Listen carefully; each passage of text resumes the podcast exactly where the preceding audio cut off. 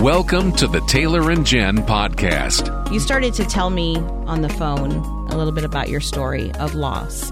Every mother that's lost a child could talk about it for a long, long time. But can you kind of give us the shortened version? Tell us about your son. First, I'll just say that it's been over four years. I lost Christopher June 2nd, 2017.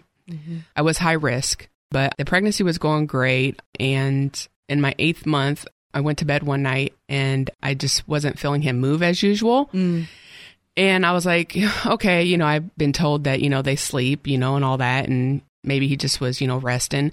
And so then I went to work that day and wasn't feeling him move.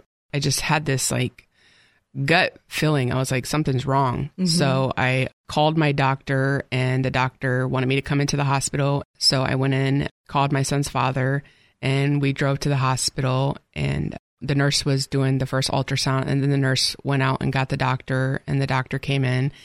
And then they had somebody else come in and do another ultrasound. At the time i couldn't imagine you know that the worst was going to happen but i just had this awful feeling. And then the second person came in to do the ultrasound and then the doctor told me he's like i'm sorry to have to tell you this but we cannot find a heartbeat.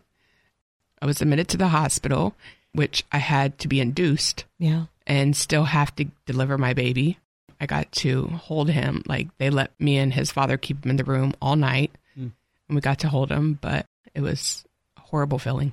But he was so beautiful. And his name? Christopher. And his birthday? When he was born was mm-hmm. June 2nd, 2017. Mm-hmm. What was life like after that? Because you go in, you know, you're in your eighth month. You're planning on coming home with a baby and instead you come home with a, a memory and a lot of grief. I was like just in shock. I was mm-hmm. numb. I was in denial. I had hit rock bottom. Like I've been through a lot in my life. You know, I've had a lot of heartache and pain, but never in my life did I ever feel the way that I had felt at that time. Did you ask God why?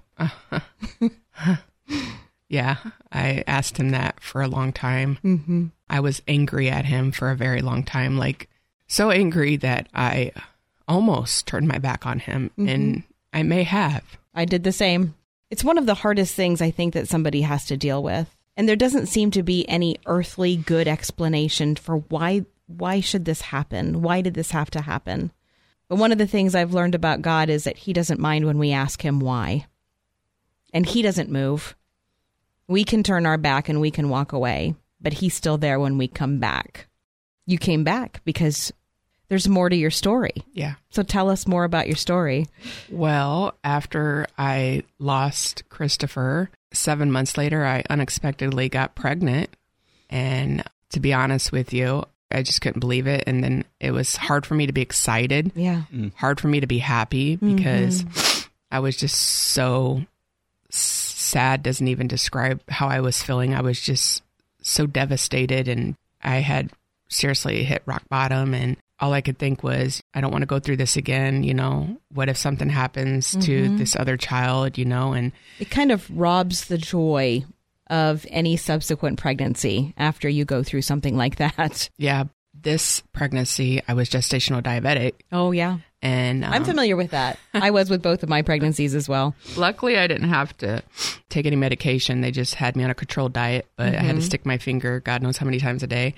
But for me, um, it was four, and I really hated the controlled diet. I thought I'm like I'm pregnant. I'm supposed to be allowed to eat whatever I want, but I couldn't. you know, I really liked the controlled oh, diet. Oh, did you? Because I actually was able to take care of better care of myself. Good. You know, even though I was like so sad and, and stuff like that, like, cause I wasn't eating, mm. I wasn't sleeping well and stuff, but this gave me motivation to eat better and all that. So as the time went on, you know, I just really found it hard to be excited, to be happy. And I was just like really just waiting for the other shoe to drop. But as time went on, I started getting a little bit happier and excited, um, especially after I found out that I was having another boy. Mm. uh, fast forward, I um, on October sixth, I gave birth to a beautiful baby boy, healthy mm. baby boy. He was only six pounds, but my six pounds of fighting weight, six pounds. but I gave birth to Michael, and I was just so happy. Mm-hmm. It was the best day of my life. Mm-hmm. I knew it wasn't going to be easy. You know, I had just still lost my first son. Mm-hmm. I took him home, and from losing my first son, I was severely depressed. On top of having postpartum depression, Sure. on top of me and my son's father having problems, I was just trying to be a mother, you know, and um, I was pretty much kind of being both parents, you know, Mhm. to our son. I was so angry at God and, and I didn't want to be angry, but I was just so angry because I just couldn't understand why he had taken Christopher. And I don't want to sound like I'm not grateful for having Michael, but I was just really hurt. Like my heart was broken into a thousand pieces when I lost my first son. And so I just found it really hard to be grateful.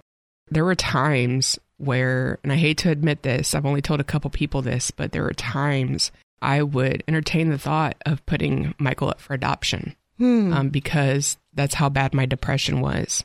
And I just felt like, you know, he deserved better. And that went on for like almost the first year of his life. I had these thoughts every single day. That's postpartum. And then one day I woke up and I'm like, I'm not giving my son up. I finally had a short talk with God. And I was like, how am I going to do this? What am I going to do? You know? And he told me, he said, Laura, you don't have to do anything. He's like, just show up. Just show up for Michael.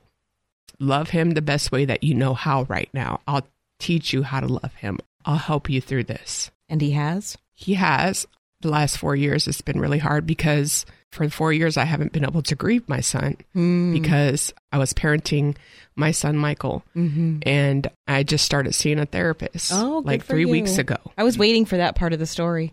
Just three weeks ago i just started seeing a therapist and i love her she's awesome so, Um, would you recommend that to other moms that have gone through this? absolutely you don't have to do it alone and it may feel like you're alone but you're not After I lost my first son, I found that people didn't know what to say.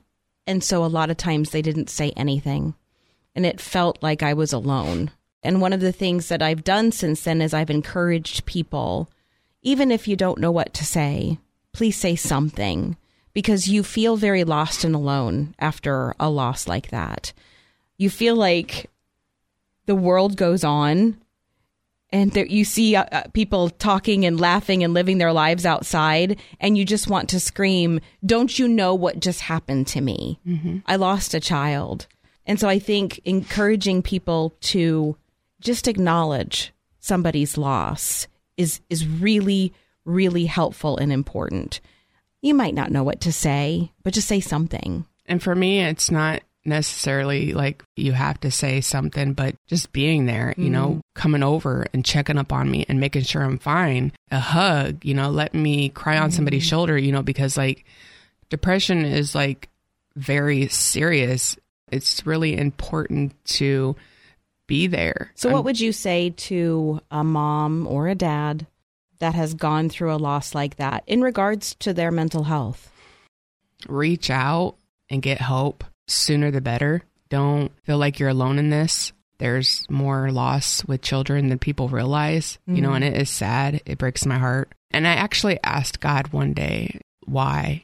He didn't really give me an answer, but he told me, he said, Laura, he said, I know your pain because I sacrificed my son for everyone on the cross.